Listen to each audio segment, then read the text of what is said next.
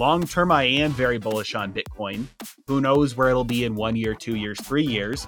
But it's it's either going to zero or it's going to many millions in today's dollars. It's a binary outcome, so it's an asymmetric bet.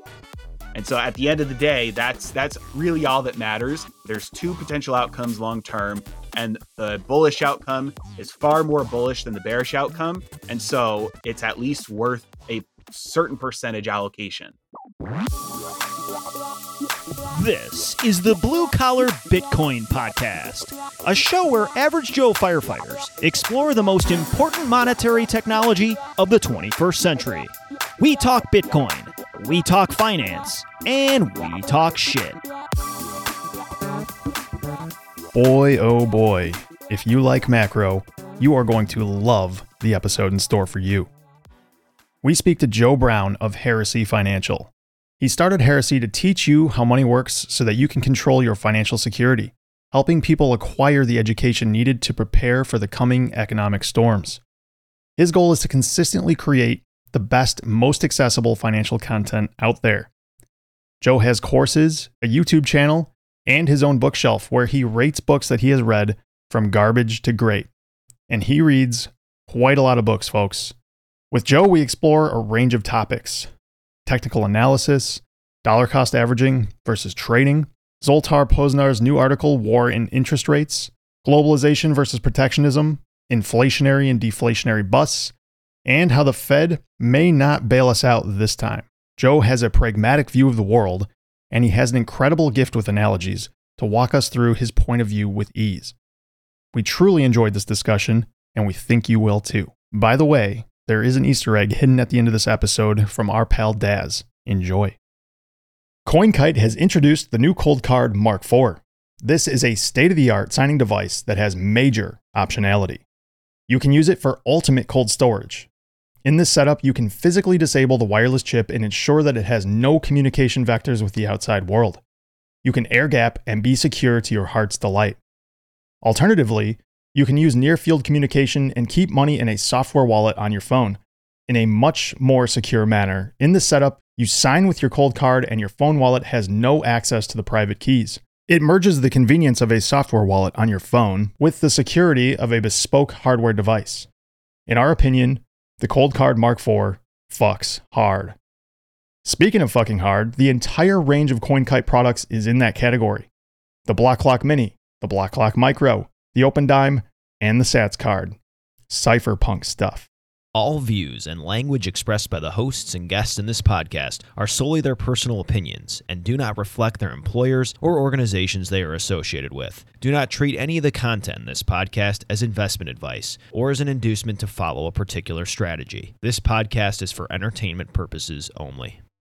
Joe, we uh, we're enthused to have you on BCB today. First, because we really respect your hustle as well as your macro and investing outlook. We watch your videos frequently, but also because you bring like what we would say is a really helpful perspective to the show in that you have what I would describe as sort of a matter of fact, non hyped outlook on Bitcoin, something we hear you occasionally comment on, but not necessarily something you focus on. So, goal today is to have some unbiased, non fluffy, dense macro and Bitcoin discussion Appreciate you giving us the time. Thanks for coming on. Yeah, my pleasure. Thank you for having me on. It'll be a good time. Joe, if we can pry a little bit, we want to know a little bit about your background. Like how did you how did you become the macro analyst and sometimes talk about Bitcoin on YouTube? Like what was your path to get there? Yeah, yeah, absolutely. Um, started off from being broke. So when my wife and I got married, I was making less than minimum wage. We had like 30 grand in debt and I knew nothing about money. And so uh, we realized we kind of had to dig ourselves out of the hole that we had put ourselves in. And so I just started started studying, you know, basic personal finance stuff. You know, discovered, you know, what a mutual fund was and an ETF and uh, you know things like that, um, and really kind of fell in love with the, you know, that that whole that whole industry. I got my I weaseled my way into a job as a stockbroker because I was thinking, hey, if I want to know more about this, might as well uh, dive in and learn it from the inside out. And so did a bunch of different jobs in the financial industry until it got to a point where things just started not making sense. Um, and I'm a very curious person by nature. So my goal was always to understand it as much as possible because my thesis was if I can understand how money works, then I can understand, you know, how to get more of it, basically. Um, yeah. And so, uh, you know, as I dove deeper into it uh, from the inside, I realized, hey, th- this doesn't really line up. This doesn't make sense. And so I uh, started studying, reading books uh, from, you know, kind of the outside and got introduced to things like Austrian economics and things like that. And then it just got to a point where I wasn't able to continue doing what I was doing with integrity and decided, you know what, I want to kind of spread the word and the message about how money really works and um, you know, some of the dangers and the traditional financial advice and that kind of stuff. And so that's when I went out on my own. I did some consulting, blogging, podcasting, my YouTube channel kind of took off first. And so I've um, been kind of just doing uh, doing that since. One question I I have is what became most misaligned? So you're working as a stockbroker and you you kind of just hinted at the fact that you started to feel some dissonance between maybe the products you were selling or the advice you were giving and what you were uncovering on your own. What was most prominently yeah. exposed during that process? Yeah, so uh, one of the one of the biggest examples is you go to any financial advisor and you ask them, you tell them, "Hey, I'm very conservative. I'm very scared about losing my money. I want to have the you know the most uh, the safest investment vehicle uh, out there. Um, what would you put me in?" And every single one of them is going to tell you government treasuries. So the reason why they're going to tell you that is because their uh, their boss and their company says, "Hey, you have to you have to say this." Well, why is that? Because they're licensed. Well, where do those licenses come from? FINRA and the SEC. So basically, from the government, you have every financial advisor in, in the country out there saying the safest thing you can do with your money is give it to the government. Well, so even if that's true, which it's not, uh, the uh, there's at least a conflict of interest there. And so, uh, and so that was the biggest uh, kind of thing that started to pop up initially was, hey, these things 40 year bond bull market. Uh, you know, you've got uh, you've got basically uh, return free risk when investing in government treasuries because the best case scenario is you lose a little to inflation. The worst case scenario is you lose it all to a default. That's not safe.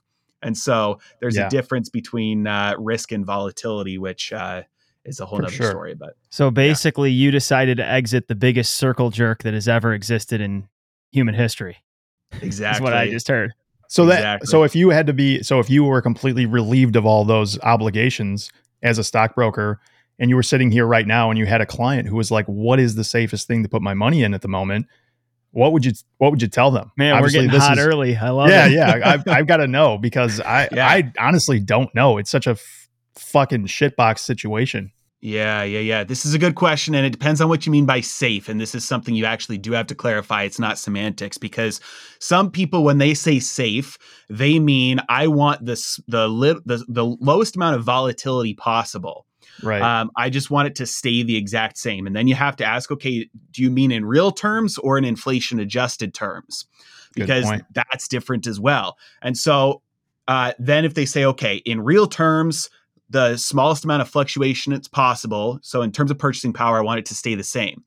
Then you have to say, okay, well, we can't see the future, but we can see the past. And so you would then use something like the Lindy effect and say, okay, the, the longer something has existed in any way, the higher the probability is that it continues to exist that way into the future.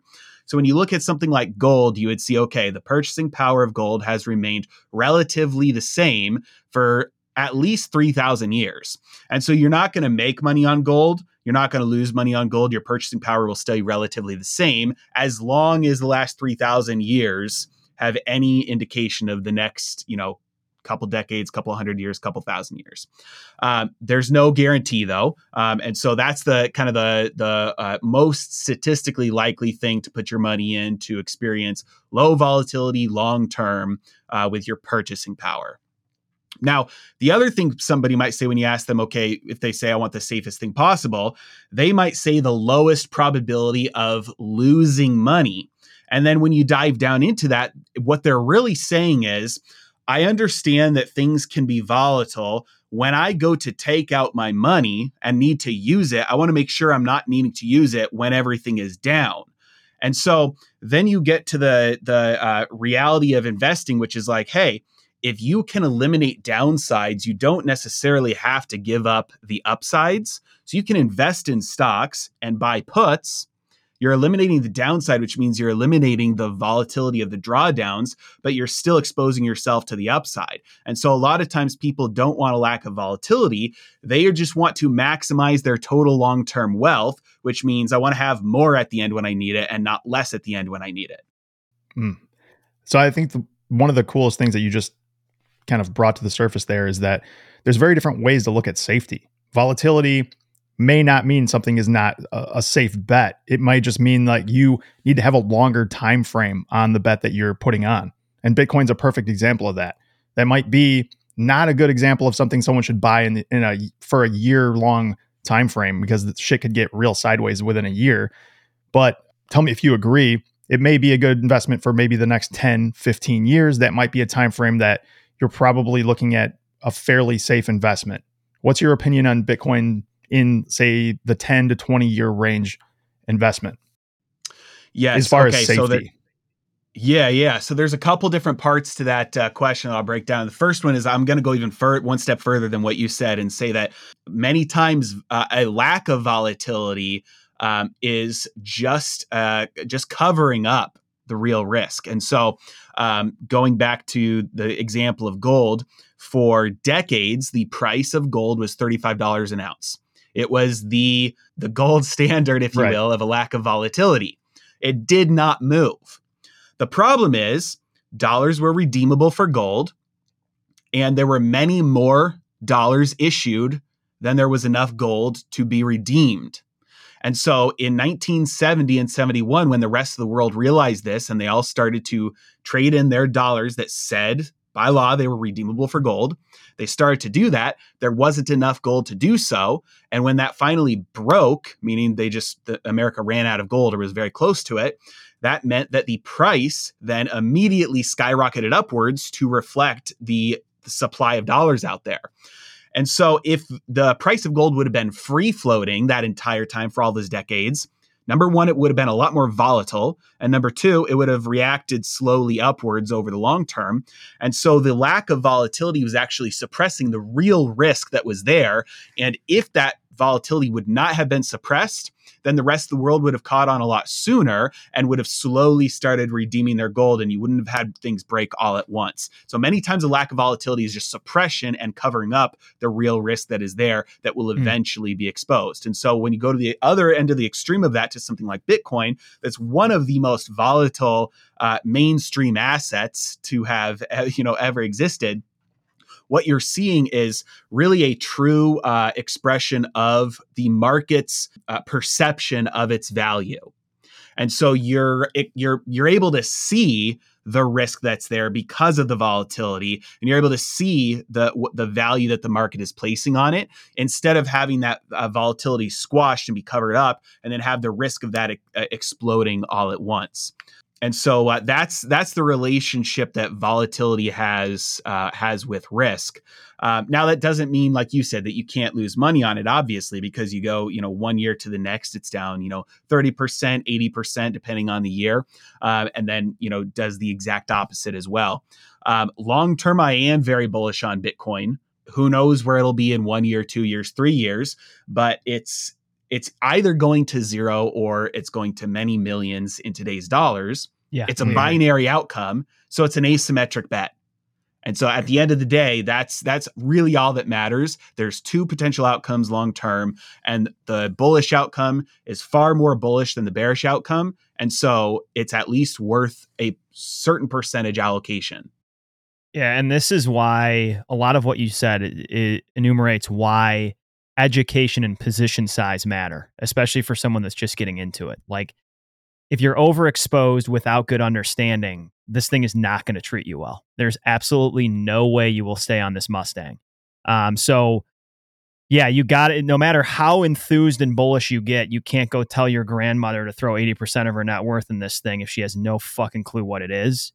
And um, at least the way we see it, our thesis is that this thing is going to stay vol- extremely volatile for a long, long time. I mean, there might be a day in the future, decades from now, where things have leveled off and this is a reserve asset or something like that. But for the time being, um, the market is uncertain about it, and that's very clear. And um, it's gonna it's gonna whipsaw in both directions. I think in violent ways, both to the upside and the downside.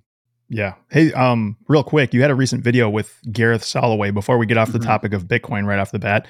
He's a technical analyst and he said he foresees Bitcoin potentially reaching 12K on the downside in this cycle. What are your views on that? And then also, I'm really curious about your views about technical analysis because I mean, people run the gamut of believing that, you know, that's only thing they trade on if they trade at all. And then there's the other side, which is people believe it's, you know, astrology for men type thing. what is your uh, what's your position on the low? I mean, where you think the low side for Bitcoin is in this cycle, and then on tech technical analysis in general. Sure. I'm actually going to answer those questions in reverse order. So, uh, on technical analysis first, um, if you are going to trade, there is nothing else to trade on other than the charts. So that's that's that's the first thing is that you cannot trade on anything other than just random buys and sells unless you're looking at the charts because the other thing that you're doing then is looking at the fundamentals which means that you're investing. I mean, the fundamentals do not change second to second, hour to hour, Yeah. day to day, month to month. At you know, at most they change quarter to quarter. And so, if you are trading, you are looking at the charts. Um, well, wait, there is one other way you can be in Congress and insider trade as well. That's the third option. Yeah. Just got to get to Congress, true. reach the promised land. That's true. I I, uh, I take that back. There is that third way you can uh, you can do legal insider trading. Yeah. So uh, so with your uh, wh- when you're looking at a chart, then the really the the main thing that you have to understand about technical analysis is that uh, it is a visual representation of pattern emergence from group behavior. That's it. And so when groups get together and all have their own opinions about whether something is fair value, undervalued, or overvalued. And then everybody starts buying and selling those things. And things are constantly changing about, okay, well, that might be undervalued, but I think something else is undervalued more. Or right now, you know, the Fed decision just changed. And so now that makes everything look a little bit more overvalued than it was before. All of this consensus, the aggregate of all the buying and selling, causes prices to happen. And then when you put that on a chart, all you're doing is seeing what that group behavior was. It's a visual representation of that. And patterns do emerge out of that because group behavior has patterns. There are somewhat predictable outcomes from group behavior when uh, when when certain inputs arrive. And so when you see a chart and you see support and resistance, for instance, um, that's basically just a price at which the stock usually doesn't fall under or usually doesn't go over. And every time it gets near there, it then goes away. So there could there are always underlying reasons for those patterns emerging, but that doesn't negate the fact that those patterns have emerged. And so uh, it, this the, these types of patterns show up in all sorts of things other than just um, you know uh, you know asset prices. For instance, one of a very common technical indicator is the uh, Fibonacci sequence, which we see in uh, you know all over nature. Uh, and so you can use that, and when you put that, when you overlay the Fibonacci sequence on charts, it almost always automatically lines up with the natural support and resistance lines that were already there. So uh, it's it's uh, it's not astrology and voodoo. It's just pattern recognition, and it's definitely not uh, foolproof. Because if it was, it would be. It can't be because if anytime something becomes foolproof, it kills itself. Because if I know based on a pattern that this is going to be it's worth 90 today and it's worth 100 it's going to be worth 100 tomorrow. Well then i'm going to buy it today at 90 i'm going to buy it as much as i can at 90 because i know it's guaranteed to be worth 100 but by nature of all that buying it'll push it up to 100 and then that pattern will be gone. And so anytime something becomes really well known and the the mass the m- more money than not acts on it it kind of uh, undoes that effect from happening. So bringing this back to bitcoin an example of that is the stock to flow model that became very popular once you have three cycles and you say, okay, well, that means Bitcoin's going to 200,000. Well, as soon as that, you know, kind of became mainstream, it's like, well, now that pattern stops working. Like as soon as you notice it, it's like, okay, yeah, every time every time the Bears lose their first game, uh, the Republicans win, you know, this primary or whatever it is. They're uncorrelated, even though it's happened every single time for the last 20 years that, that that doesn't mean that you can bet on that and that's a sure thing now. So, getting back to the target for Bitcoin to 12,000 by Gareth Soloway, the charts would suggest that that's higher. Uh, th- there's a higher likelihood of that than not uh, for a couple reasons. Number one, when you look at the things that it's correlated with, like the like the Nasdaq, it has had relative weakness during this last bull run. So for the last month, stocks have gone up more than Bitcoin has, and that usually isn't true. Usually, it's you know you would have expected Bitcoin to go up more than stocks, but it hasn't. So relative to stocks, it's had weakness. And when you see weakness on a bull run that's happened after a uh, bear crash, you expect more weakness after that. Technically speaking, the $19,000, $20,000 support uh, line is very weak. There's not a whole lot of price action there. And so if it does break that, you would anticipate to fill the gap below that down to about the $12,000 level, which there is a lot of support at, relatively uh, speaking, compared to like the 1920 level. And so, technically speaking, yes, that's a that's a higher likelihood move, in my opinion.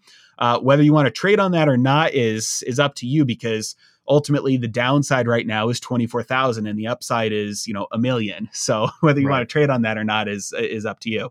Um, we had a guy named Jeff Ross on. Don't know if you know who he is, but he was talking about with TA. He's a hedge fund manager. He was saying he, especially with Bitcoin or other assets too. I think he was referring to when when it's a bull market, he basically only pays attention to bull signals, and when it's a bear market, he pretty much only pays attention to bear signals. Like he kind of that's how that that's how he takes one miss out of the way with TA. Do you view it that way at all? Does that make any sense to you? Resonate? Sure, yes. The problem though is identifying the the switch because by the time it becomes very clear you're in a bull market versus a bear market, a lot of the move has already happened. So, for instance, right now in the stock market, um, there's a big debate whether or not we've started a new bull market right now or whether this is a bear market rally. And uh, so, Michael Burry is an example of somebody who said, you know, hey, yeah, he sold many, everything. Many times, yeah, he sold everything, and a lot of times in stock market crashes, you have twenty percent, uh, uh, twenty to twenty five percent uh, bull uh, uh, bear market rallies. So just because we're up twenty percent, twenty five percent from the low, doesn't mean that we don't have a bigger leg down uh, down to go from here. As an aside, I was just reading an article about him, and he owns the the only stock he's sitting on right now is a prison stock. It's like a private prison company. like, yeah, Michael Burry is betting hard on prisons and nothing savage. else. That's uh, absolutely uh, savage. It's a bold move. This is where, and we are, you know, dunces compared to someone like yourself, but paying close attention to broader macro headwinds is absolutely vital. You got mm-hmm. nation Bitcoiners on on Twitter thinking this thing's going to eighty thousand overnight. It's like not if liquidity's not flush back in the system. It's not. This thing yeah. is highly coupled to risk on assets. We're in a dicey environment with something that, as you as you just mentioned, could very likely, very likely just be a relief rally. And um, yeah, that's why you got to have a long term outlook and be careful because uh, this thing is this thing is now a nascent macro asset that uh, very much moves in the same direction as sentiment and liquidity yeah. in the broader market. And I think it's important to you know speak to the people that are listening and say, generally speaking, most people are not good traders at all. Like we kind of recommend DCA for the average plebe, and I, I would assume uh, Joe, you would agree with that. Like most people shouldn't be trying to trade this stuff, at least not with a significant portion of their portfolio. Like if you want to play the trading game, five, 10% maybe at most, like just don't get yourself killed. Even if you think you read a book on technical analysis and you're an expert now, this stuff is not, it's all probability based. It's it's certainly not something you should bet everything on. Well, that brings up a really good point about uh, you know any given strategy, whether it's you know Jeff Ross or anybody else. When when you have studied enough of the most successful traders and investors throughout history, you you start to recognize that they all actually have one thing in common: their strategies might be very different. They're all successful, And the one common thread between every single one of them is do not lose money. Do not risk large drawdowns. Never put yourself at risk of a catastrophe, of blowing up, of losing everything whether you're talking about Warren Buffett, you know, long-term investor or short-term traders, whatever it is, the risk management piece is always the number one and number two and number three and number four rule across the board. And so, uh, whether the strategy is to uh, uh, is to trade Bitcoin to dollar cost average to buy into it, whatever you're investing in, that's going to be the number one thing to pay attention to because the strategy is not as important as uh, managing the downside risks associated with that strategy. Um, and then the question about uh, dollar cost averaging. Um, I'm a huge fan of dollar cost averaging, especially to volatile assets. And so Bitcoin fits this incredibly well. And uh, many, many of these services, like I use Swan Bitcoin, they allow you to even do it daily. And so when you have these, these, you know, sometimes they only last for a couple of days where Bitcoin goes up or down a, a large amount, you're able to capitalize on that. Whether, you know, compared to something like stocks, the traditional stock portfolio, you'll dollar cost average once a month or twice a month when your paycheck hits or something like that that doesn't really matter because they're not that volatile. But something like Bitcoin is like, yeah, I bought a little bit on that dip because I had 10 bucks going in automatically. Yeah. Right on. Um, so watching some of your YouTube videos recently, um, stumbled into the Zoltan uh, Poznar, I believe that's the way you say his name, his piece. And I was totally enamored by your YouTube video and I had to read this piece. So his basic thesis is that this inflation is not generally driven by the money that was printed in 2020 like so many people suppose and makes a lot of sense on paper when you when you understand that they printed say 4 trillion dollars in a single year it would make sense that that is the primary driver of this inflation. His view is that this is much more driven by the economic forces that are changing in this sort of economic war between China and Russia. Whereas the US, the rich people in the US who have been benefiting from QE for the last, say, 10 years after the great financial crisis, have been buying luxury goods from Europe that have been built on cheap gas from, from Russia. And then all of the poorer people or middle class people in the US have been benefiting from all the cheap Chinese goods that have existed and are now, you know, because of politics, because of uh, tariffs and all these other things, and the and China probably playing games with with us because we're playing games with them. Is how much of this do you agree with as far as like is this inflation primarily caused by the massive amount of money printing we did to bail ourselves out of some stupid decisions we made in 2020 versus the economic warfare that seems very likely to be going on as well? I'm, I'm really just reaching for like how much of this do you what do you subscribe to between these two views? Yeah. How do you view this? All right, I'm going to answer this first with a with an analogy. If I get into a car accident and I rear end the car in front of me, did I rear end that car because I didn't press the brakes or because I was going 60 miles an hour already? Well, it's like if I wasn't going 60 miles an hour already, then I wouldn't have even had to press the brakes and I wouldn't have hit the car. But I was going 60 miles an hour and then I also didn't hit the brakes. So then I hit the car in front of me. So it's like a lot of these things are a lot more interconnected and have a lot more momentum behind them than, than we tend to look at. So 40% expansion of the total money supply takes a long time for it to work its way all throughout the economy from hitting the government's checking account to getting paid out to everybody whether that's to corporations or organizations or you know whatever it is to uh, hitting asset prices to uh, then getting sold off and hitting weight the prices of goods and services and then filtering through to wages to make up for the the the new inflation rate and then you have to even take a step back further from there and say, okay, well, why were we in this position where we had so many cheap goods coming from other places? Okay, well, it's because China's labor has been very cheap. But why would labor, eight hours a day of factory work, be inherently worth less just because it's positioned in a different geographic location? Because logic would tell you that it should be the same value whether it's coming from somebody in China or coming from somebody in America. And so a lot of this goes back decades from this push towards globalization that has been on the backs of easy money and hmm. fiat currency everywhere that has allowed this massive expansion of debt that it, is, it has fueled seemingly cheap stuff to be built around the world that is now we're starting to see the consequences of this all pop up at once. And when ice melts, it goes from zero degrees to 10 degrees to 20 degrees to 30 degrees, and it's still ice that entire time. It's still a solid, it's still frozen. But the moment it switches from 32 to 33 degrees, bam, it's liquid. It wasn't that one degree it was the cumulative yeah. effect of every single degree that it warmed up from the bottom up to melting. And so there's there are a lot of forces at work from many decades of of abusing the the dollar and fiat currency and debt growth that we're now starting to see everything unfold all at once. We can't point at something that happened today as the cause. It's it's uh, it's been building up for a while. I so first of all, Josh and I are both, you know, we're we're reading multiple articles a week and texting each other. Josh went like full blown code red on this article. He read it first, and basically, we, we rarely do this. Like, you can't cry wolf every week, but he basically was like, drop everything, drop everything, and read this.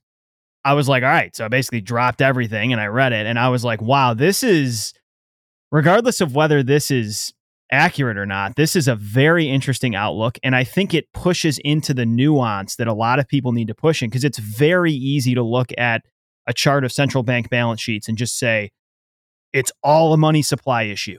And basically, right. you know, as we've already, you know, explored, this piece really goes to the to the other side and says there is a shift in the supply curve. It's significant. You look at a tightening in labor, goods, energy, and he lays out all the reasons why this is the case. Right. Right. And something we say on this show, we've said numerous mm-hmm. times, but this piece really kind of brings back to light for me is that if you zoom out, globalization is an inherently deflationary force. We are entering a period of what you could characterize as deglobalization, right? Frictions are building.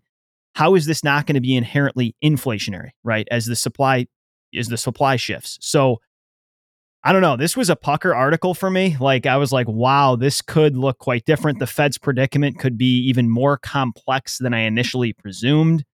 Any thoughts on that, guys? And how did you how did you find this piece? What made you decide to do a video on it?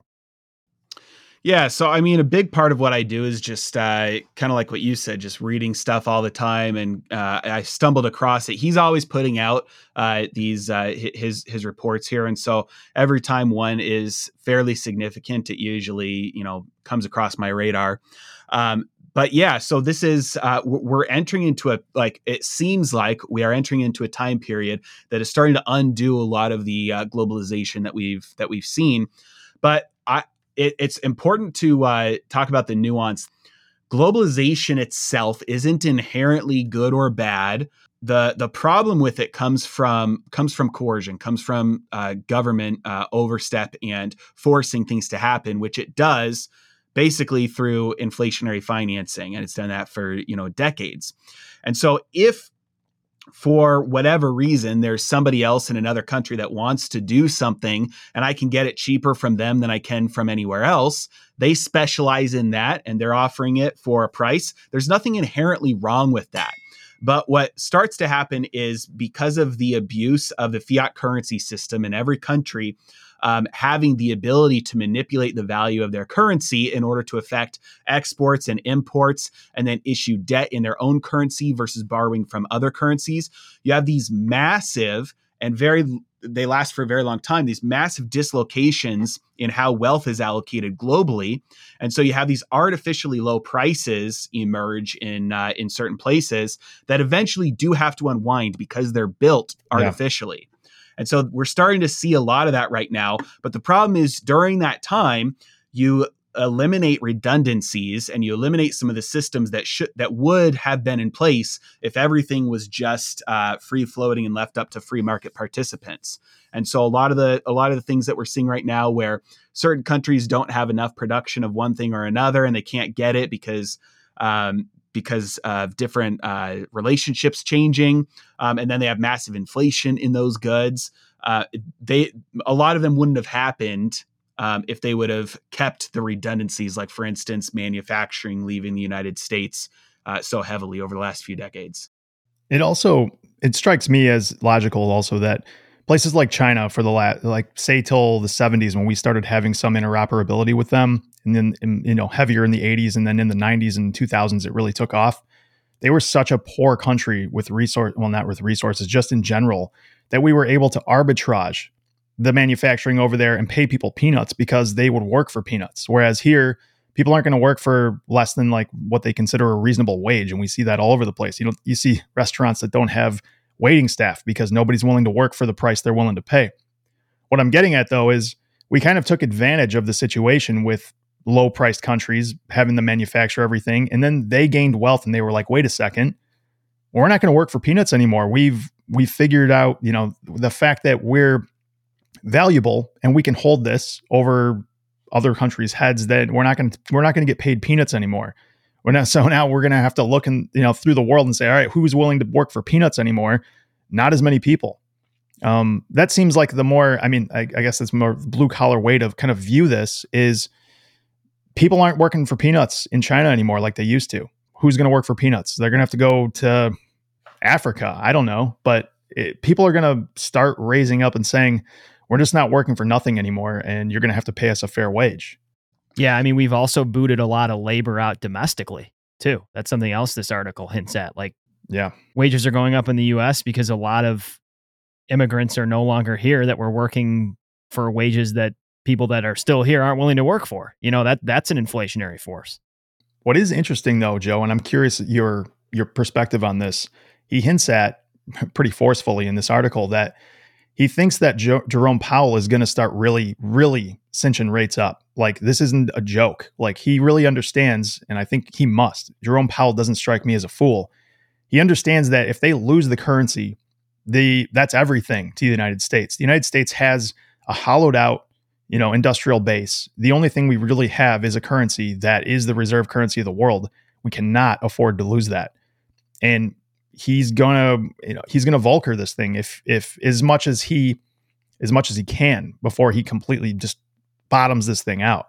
I don't know how this is gonna go, but what Zoltan laid out was a is an L shaped an L shape mm-hmm. for this economy, which is very very downward move and then leveling off and stagnating for a long period of time well did you uh did you resonate with that or do you think that he might actually pull back when uh when that down move happens yeah, this is one of the thing, one of the opinions that I hold that is kind of uh, uh, unpopular. Um, I think because so many people are they they want that easy money to come back because they felt rich. Yeah. Um, but uh, I think we're in for a lot more deflation, a lot more uh, asset prices falling, a lot more raising of interest rates, and a lot longer of a period of time before we see any sort of a turnaround. The reason why is because you know everybody always says, "Hey, the Fed always bails everything out." The Fed put for you know over 20 years, every time things get a little dicey, the Fed comes in and makes things easier. What's the difference? Is this time different? Inflation. Yes Look at the Way CPI. Different. Way it, different. It yeah. has not been this high for decades. And last time it was this high, it was measured differently. And so if we measured it the same, we'd be at 18, 19% right now if we measured it the same way that we measured it in the 70s. And so inflation has not been this high for a very, very long time, um, especially during the last 20 years when the Federal Reserve was uh, bailing things out. And so for the last 20 years, they've been wrong about this. I want to be clear. I'm being descriptive, not prescriptive. They've looked at the economy and said, hey, prices are not going up. So we need to make conditions easier to push prices up. And then every time there was some big scare that had the ability to push tr- prices down tremendously, they said, we need to come in and put a stop to that. And they were effective at that. But the problem is, every time you do that, you uh, you bail out the rot so the rot builds up and it doesn't have the ability to get cleared out. And then it builds up more and more. And the problem is worse next time. And we've seen that since, you know, the dot com bubble burst. And so this last time they came in and if they wanted to stop prices from falling, they were going to have to do it bigger than they did the time before. And so not only did they lower interest rates, which they've done for 20 years, and not only did they uh, uh, start quantitative easing, which they had been doing for you know 12 years. And not only did they uh, start buying mortgage-backed securities, which they had been doing for 12 years, but they also started buying uh, corporate debt through special purpose vehicles at the Treasury. They did basically direct debt monetization to finance a government bailout of stimulus checks to people, of stimulus checks to organizations, to companies, and uh, financed a, a massive decrease in expenses for homeowners through forbearance that the government paid to mortgage holders. So there were all they, they uh, just big explosion uh, compared to before of what they had done. Otherwise, they wouldn't have been able to stop prices from falling. And it just so happened that that overdid it. And so now we have prices going up severely for the first time in decades, and they're the ones in control of the money. That's their job is price stability. And so they're looking at this and they're saying, hey, if we bail things out again too fast, the inflation stays here and potentially gets worse, and we might have a hyperinflationary currency collapse on our hands, which means the United States is done with. It's over. There's no power left if the dollar stops being used. So they know at the end of the day they have to stop that from happening. They're just going slow right now because they don't want to accidentally overdo it again in the other way and cause a deflationary death spiral, which could cause the government to default. In that case, they would bail out the government, probably nobody else. But they just they're trying not to overdo it, and I think they will overdo it, but it'll take longer than people think. Okay, this next question is going to be a big one. Uh, there's a lot to fill in, but I'm looking for you to kind of explore what really goes down on both sides of the tightrope, right? So as you've mm. explored and others have explored, we're on this, you know, tightrope between massive inflation and massive deflation and deleveraging. Okay. Two part question. The first one is there's a lot of Bitcoiners, sound money advocates, Austrian economists, economists all over the map that have said th- thus far, in some part, been wrong, saying rates can't go up the, look at the debt loads. Look at the look at the debt over GDP, especially from on the public sector. There's no way rates can go up to X or Y because they'll default and they can't afford their debt and their interest payments and all this thing. So I want you to kind of take the other side of that of why they may may be able to accomplish that. That's part 1. And then part 2 is what does this hyperinflationary event for the US dollar look like? Because some when something hyperinflates, it moves into something else, right? And this is the King Kong of fiat world reserve currencies. Like, how does this manifest? How dramatic could it get? And what would capital flow into in that environment? Go. Okay. All right. So there, I'll, I'll answer this in three parts. no big deal. This easy questions for you. yeah. Yeah. No, this is good. All right. So three parts. The first part is uh, debt loads versus interest rates. The next part is uh, what a deflationary crash would probably look like. And then the next part is what a hyperinflationary crash would probably look like. So uh, I said before, what's different this time? Inflation. The other thing that's different this time is debt loads.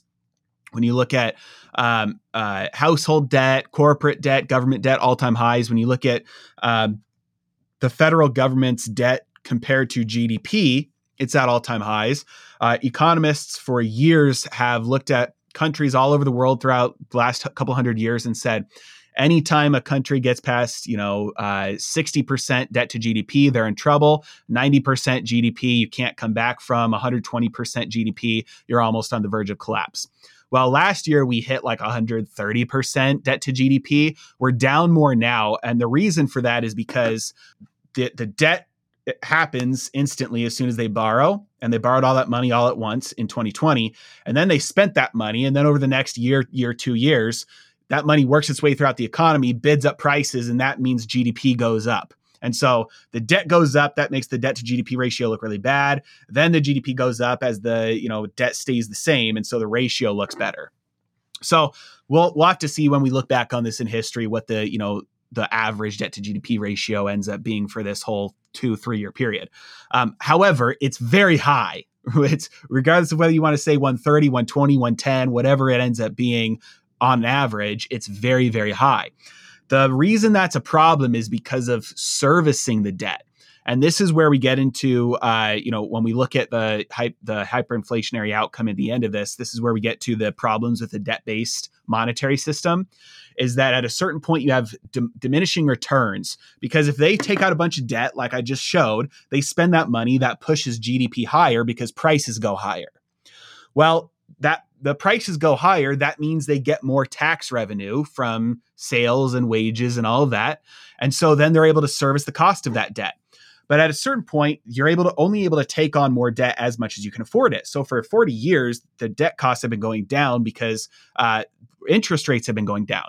And I'm talking about on an absolute term, uh, relative to their income, it has gotten easier for the government to pay the interest rate on its debt, even though the debt amount has exploded, just because interest rates have gotten so low. If right. if you were going from 20% interest rates on your credit card and you can only have a $10,000 balance because of that, now suddenly you have a 0% interest rate on your credit cards, you might be able to have a $100,000 balance that you can afford the minimum payments on. So that's what the government has done. It's loaded up on debt as interest rates have gone down. But interest rates can't go down much more from here until zero. They really can't go negative, at least for a long period of time. And so you have this uh, this floor under which interest rates can go, and so they really can only go up from here. And the federal government is already paying a lot in interest rates. So how high can interest rates go? Well, default is not inevitable, uh, or it's I should say it's not imminent. Um, if interest rates uh, hit like 6% and the government had to keep on rolling over all its new debt to a 6% interest rate, which is still a long way away from where we're at right now, um, it would probably take four years ish at the current spending rate before the government would be at like serious risk of we need to do something because we can't afford our interest payments. And so uh, the Federal Reserve can continue to raise interest rates a lot from here without putting the government at risk of defaulting. Further than that, market expectations come into play here. And this is where uh, I, I've uh, probably changed my opinion on. I, I was saying for a while that yield curve control would happen sooner than later. But when the market expects the Fed to come in and bail the system out, they expect the Fed to lower interest rates in the future. So if the Fed jacks the Fed funds rate up to 6% tomorrow, the 30 year and the 20 year and the 10 year are not going to 6%. And they're definitely not going above it.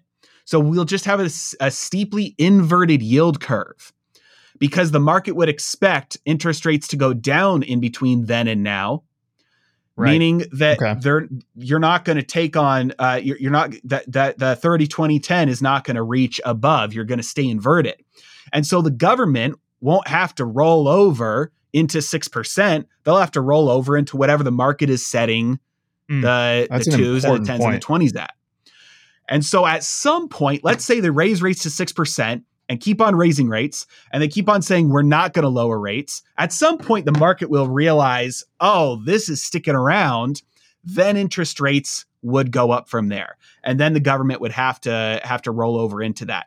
But it's possible that takes a long time that the banking system still offers lower than real interest rates to the government in anticipation of future rates going down. So that's always that a is, possibility.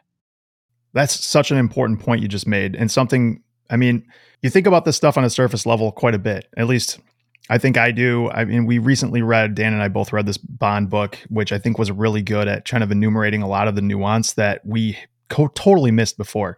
But still, like, we're very much beginners in all this. And the point you just made, like, why wouldn't they just decide we're just going to do the 30 year bond for the most part, like, issue those because people are paying much lower rates? Like, is there any impedance for them to do that? Is there any reason they wouldn't just be issuing the longer term, say 10, 20, 30 year bonds in lieu of those, say, three year ones that would be at, say, 6%. That makes total sense to me. As long as there's a market for it, they're going to keep doing it. And when the market turns off for those bonds at that price, they'll inevitably have to, I mean, the market itself will force function those re- interest rates to the amount that people will willingly pay. Unless the Fed does yield curve control, which would be buying those longer dated bonds. Interesting thesis on that. It's something I haven't heard anyone say before. Wait, so let me let me this is basically what you're saying. Tom, correct me if I'm wrong. You're you're saying Joe that if there is a momentary rate hike, let's say to 6%, right? Seems kind of crazy, but let's say that comes to pass. If it's a momentary thing, you've got a number of factors going, game of cat and mouse between, say, the bond market and the Fed, and, and an expectation that those will eventually come down. but also just it is a momentary hike and debt doesn't roll over every night, right? It's on a time frame, so not all their debt is coming due next month. So in that environment, debt servicing costs could be relatively unaffected. The scenario where it could get super fucked up for them and a lot of debt could get monetized is if inflation is more persistent than anticipated and that rates need to stay perpetually high and that's mm-hmm. what the mm-hmm. bond market's also you know right. eventually catching up to it, did i just kind of articulate your point accurately or did i miss something there yes. No you did. And, and the funny thing about this is let's say they do uh, jack interest rates up and then the market believes that interest rates are going to come back down in the future so the longer dated bonds don't don't get the higher interest rate. We have a steeply inverted yield curve. In that situation then what would what would end up happening is the to the extent that any interest rates do move up with the with the Fed raising interest rates, um, you would have a that's a disinflationary or a deflationary force on the economy. And so even if inflation stays persistent, at some point hmm. those higher interest rates have a uh, do have a combating effect on inflation, which brings inflation down, which would then mean the market is right about rates coming down because you don't hmm. need rates super high uh, to combat inflation once inflation goes away. And so, to some extent, you you don't even have to, for especially for the longer dated bonds, you don't need them to be pricing in a future bailout. You just need them to be pricing in a drop in inflation, which higher current interest rates would push inflation down. Hmm. Right. Okay. Yeah. And then, I mean, then you think about the scenario though. This is where we really get the rock in a hard place tight tightrope situation. As you think about debt loads, but also just exorbitant entitlement obligations. You think about an economy that significantly deleverages and stays low for a while, and think about how expensive all the guarantees are currently. It's a shit show. I mean, it's a debt mm-hmm. monetization mm-hmm. shit show. If this thing, f- man, both yeah. sides are just such a catastrophe. It's like hard to wrap your head around two similar but opposite scenarios. I don't know if you're. Let's play through it. Let's play through it because um, ultimately, what I've been describing is a situation in which it takes a lot longer for things to play out than a lot of people expect. Mm. Um, but the reality is, you still do have rock in the hard place on each side really the only way through the thread the needle is a giant increase in productive output so that we can deleverage without experiencing the pain of that deleveraging. All we need is nuclear fusion, folks. That's it. Exactly. nuclear fusion, artificial intelligence, and, yeah. uh, and and a robot army. We have a massive leap forward in uh, productive output, and yep. and our we have Elon Musk, anymore. and we've that going for us. True. Yeah. True. Oh, so. So, Jesus. other than threading the needle there, we have uh, we have deflation on one side and inflation on the other. And so we raise rates to fight inflation. Fed sells assets to fight inflation. Um, you have a deflationary event take place, a crash on one side where prices, assets, goods and services, wages all start to all start to come down. You have bankruptcies, you have uh, unemployment, you have a, a Great Depression type of event take place. That is a deleveraging event because it deleverages the the economy. Um, all of the rot gets gets wiped out, and uh, you basically you know start over from scratch. On the other side, you've got the inflationary outcome, which is where they don't fight inflation enough. Inflation takes root. You get a wage price spiral that keeps on going the combating forces against inflation never get strong enough to offset it. Money supply keeps on growing because every time a problem happens where there's not enough money to do something, they just print money in order to uh, to finance that. Um, then the value of the currency slowly degrades and then quickly degrades, and then it takes you know instead of taking six hundred thousand dollars to buy a house, it takes six million dollars to buy a house.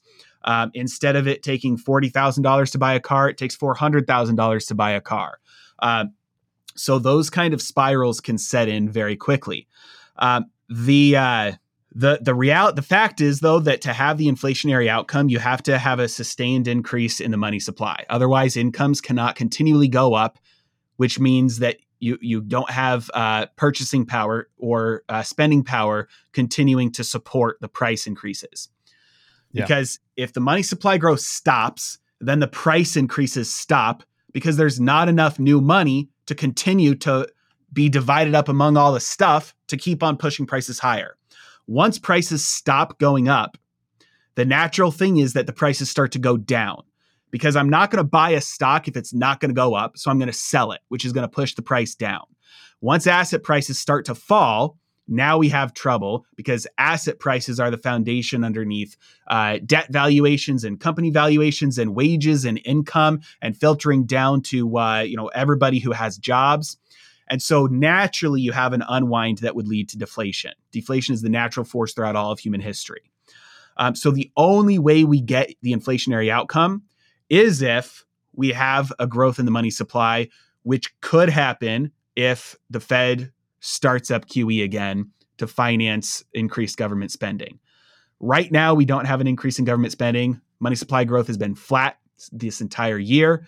Um, the Inflation Reduction Act is going to have a potentially net neutral effect on money supply because while they are spending more money, they're also trying to tax a lot more money as well.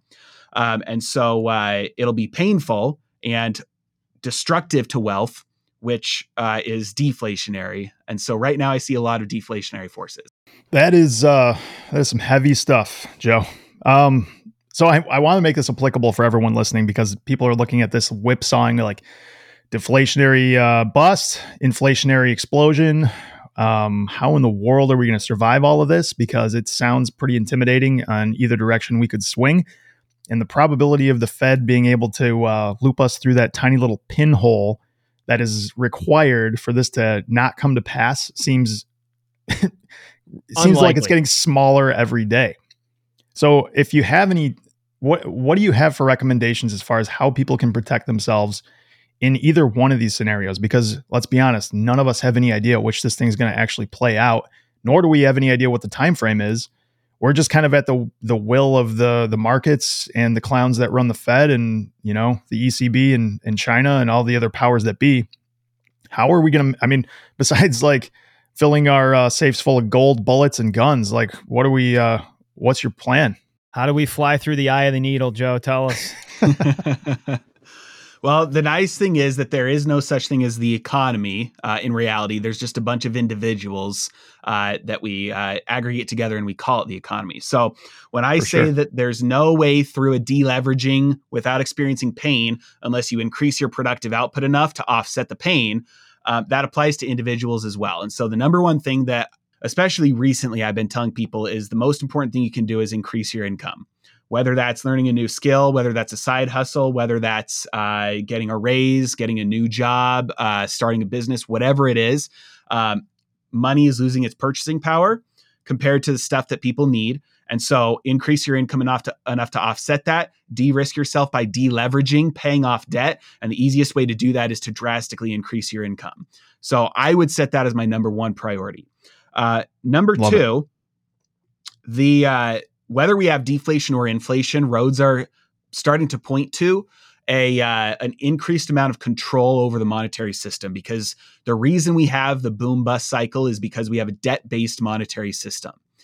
And uh, so everything goes back to debt. It's all built on debt. And so whether we crash on one side or the other, they're going to come out and say the reason that we failed is not because of the amount of intervention, it's because we didn't have enough control we printed money and we couldn't stop Classic. people from buying bu- buying assets and causing bubbles. We gave people money and couldn't stop them from hoarding toilet paper and food and gas. We did all these things, but we couldn't control the end result, and so the problems happened. So what they're going to say is the way that we get out of this is with us having more control over the money through a digital currency, a central bank digital currency, which is overhauling the monetary system. It's no longer a debt based monetary system, it's a ledger based monetary system. It's just private ledger instead of public ledger. And so you don't have to worry about a massive default in debt causing a wave of bankruptcies because uh, the the foundation of the economy is now a ledger. It's not a big pile of debt. We'll just and stop so, them from buying toilet paper. Yep. Exactly. Perfect. Yes. So if you give people a bunch of money to help them out with something, you can assign limits to it. So you go to swipe your debit card at the gas station and it says, no, you've already spent $400 this month on gas. Your, your transaction will not go through. Um, they say, hey, there's a uh, a bubble forming in this stock. No more purchases can be made. Um, they'll say, hey, this is this is uh, you know, there's not enough money going into this sector of the economy, so we're going to assign a one month, you know, think of it like a gift card uh, amount of dollars to everybody's account that can only be spent on these things. And if you don't spend it in a month, they expire.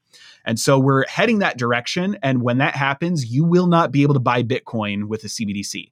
You will not be able to buy gold with a CBDC. You eliminate all at once any legislation from controlling the flow of resources, any lawmaking, any uh, uh, regulations, any bureaucracy. Um, you eliminate all of that and you have pure, unadulterated control over the flow of money and resources in the entire economy. And so, if you don't get your money outside of the system right now, by that time that comes, you won't be able to. So mm. that's the second piece of advice I give people is buy Bitcoin, buy gold, buy silver, buy real stuff that in the case of a true emergency could be used for, you know, barter purposes if you want, or at least to escape. Um, have some wealth outside of the system. Love it. Yeah, um, we agree as well. At least I do. So on the inflationary front, this is kind of the, these are the two routes and they often work in tandem that something significantly inflates or hyperinflates. Option one, or the first component, is massive increase in broad money supply. Okay. Which we've discussed, or based or broad, or combination of two. The other is just broad distrust in that form of value transfer, right? So when we think about like Weimar, you have both. You have a, a lot of new money entering the system, but you also have, as a result of that, this cycle, right? This vortex where people distrust the money and escape into gold and pounds and whatever else we're a long way from it, way less than a trillion dollar market cap. But do you ever see Bitcoin being the vacuum for a lot of this money in, in an inflationary event? Like, do you think it will ever kind of uh, uh, subsume a lot of capital in these inflationary environments? Yes or no? And then, like, what role do you see Bitcoin playing in the future on the on the binary outcome where it is incredibly valuable? Yeah, yeah, it's a good question. Bitcoin would have never, ever been created if governments had been responsible with money. There would have been no need for it. Because if you could trust the government to not create new money, not bail out corruption, not bail out malinvestment and, and cause misallocation of resources and uh, take through inflation and taxes and hand out to people who are not stewarding those resources well, if you could trust the government with the control of money, there'd be no need to invent an alternative. And so, to the extent that that accelerates and continues and grows, the mm-hmm. abuse of money, the attraction to something that cannot be abused will grow. Now, there is a competitor brewing right now, which is a commodity backed fiat money system coming out of the East. And it's anybody's guess whether that will ever come to fruition. But if it does, there's a lot less control over a currency like that. And a lot of the world might be willing to trust that. And so there is a competitor, um, and there will probably be many more competitors but the more governments abuse their money and show that they can't be trusted with controlling the money, the more an alternative that cannot be controlled becomes more and more attractive. Yep, we completely agree and resonate with that. And I mean, anyone who thinks about this logically, I mean, I know I know a lot of people are not so deep in the in the uh, down the rabbit hole of all this monetary stuff and how the history of it all, but it's hard to tell people like this government controlled commodity backed currency is going to be good. We're not going to debase this thing. Like, who in their right mind, after watching and learning history over the last few hundred years, would believe that? You'd have to be a complete fool. Yeah. Joe, what concerns you the most about Bitcoin? I think the biggest, well, so this is uh, probably particularly to America. I think the biggest risk, like you, there's a difference between uh, enforcing a law and uh, passing a law. So the government can very easily enforce laws banning cryptocurrencies, NFTs, stablecoins. They've got large surface areas of attack that can just say, hey, uh, to the creators, the founders, whoever's running it, uh, running the largest nodes, hey, shut it down or you're going to jail. And it'll be shut down. You can't do that with Bitcoin. So the only risk to Bitcoin is that people just don't want to use it. Now, if you can make using Bitcoin a painful enough alternative for American citizens, or at least for half of American citizens, where uh, because of one political leaning or another, they think, you know what? I'm going to follow our leaders. Our, our politicians say I can't use it. I don't want to get in trouble. So I'm just going to go with the crowd and I'm not going to use it. I think that's a I think that is a real risk, especially over the last couple mm. of years.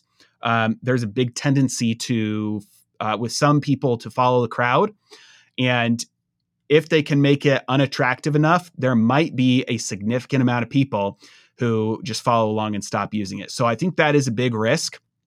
Um, I'm not sure about culturally around the world in every country um, how that fits. I know in China it's more like that. I know in other places it's you know completely the opposite. Uh, so we'll have to wait and see. But at the end of the day, if people don't want to use it, it, it won't get used. Yeah, that's an interesting angle. And it actually brings me back to the Zoltan piece because he mentions in there that other countries like Russia and China have more, uh, the, the lever of general mobilization is longer. Like the, those citizens are more apt to buy in and mobilize for a nationalistic cause than, say, America, which tends to be freedom loving and more independent. What if there is a scenario where the president of the United States gets up in front, front and says, maintaining our currency is of the utmost importance. The biggest threat to this is this Bitcoin thing. You're going to have a ton of people going along with that narrative. Just a it's a it's yeah. a bearish uh, angle that's interesting to explore, and at least you know, momentarily could have insane impact. That's the other thing is you think about CBDC off ramps being cut off, something like I just described. These might be 10, 15 year blows that could seriously impact valuation during half or all of our lifetime. Does that mean the protocol is going to cease to exist and not be here in the future? Probably not. I think this thing is a, a real and true honey badger. But the time frame on which this unfolds and the risks that present themselves in the short and medium term they are uh, they're still prevalent. Yeah, yeah, yeah. And to, the the flip side of that is if it becomes truly political, um, the other half will do the opposite, and so you you you'd have the other half buying as much Bitcoin as they can purely out of spite for the other side of the aisle. You're right. Yeah, if Democrats hate Bitcoin, guess who's going to love it? Republicans. And right. it would be the same the other way around. Exactly. Yep, absolutely. Joe, thank you so much for your time. Uh, could you give our audience a handoff to you and your work before you go? Sure thing. Uh, Twitter and YouTube, I'm at Heresy Financial, uh, both places. Uh, YouTube, I put out a video every single day, and then Twitter, I tweet, you know, probably a couple times a day uh, whenever I feel like it. Not sure how you put out as much content as you do, but please keep doing so because we are beneficiaries. Um, Absolutely. Thanks for joining us, Joe. Thank you for having me. Thanks so much for listening into the show. If you enjoyed this discussion, be sure to like or subscribe on whatever app you're using for podcasts or on YouTube. And if you have an extra minute, go ahead and leave us a review. We are also active on Twitter at blue underscore collar BTC, and our email address is blue collar bitcoin podcast at gmail.com. We invite questions, comments, or inquiries of any kind. We look forward to you joining us again on the BCB podcast.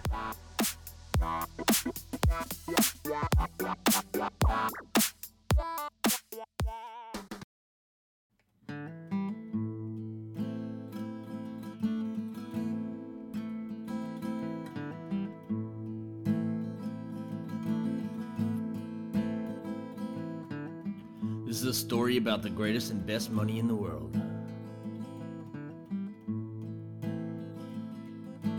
Bitcoin. A long time ago we were the savior. We was hitchhiking down a long, lonesome road. When all of a sudden, there shined a shiny demon in the middle the and he said, Find the best money in the world, or I'll eat your souls. Me and Seb, we looked at each other. We're set! So we watched all the vids and we read all the books and we just so happened to find the best money in the world. It was the best money in the world. Look into my wallet and I see in the sea that my balls fly And It's not really money, it's fiat currency. Once every couple hundred years or so, they try this scam until the people go, fuck you, Joe.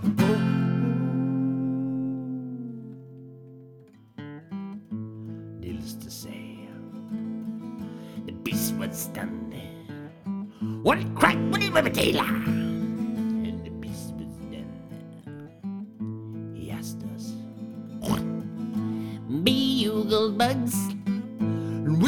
nay.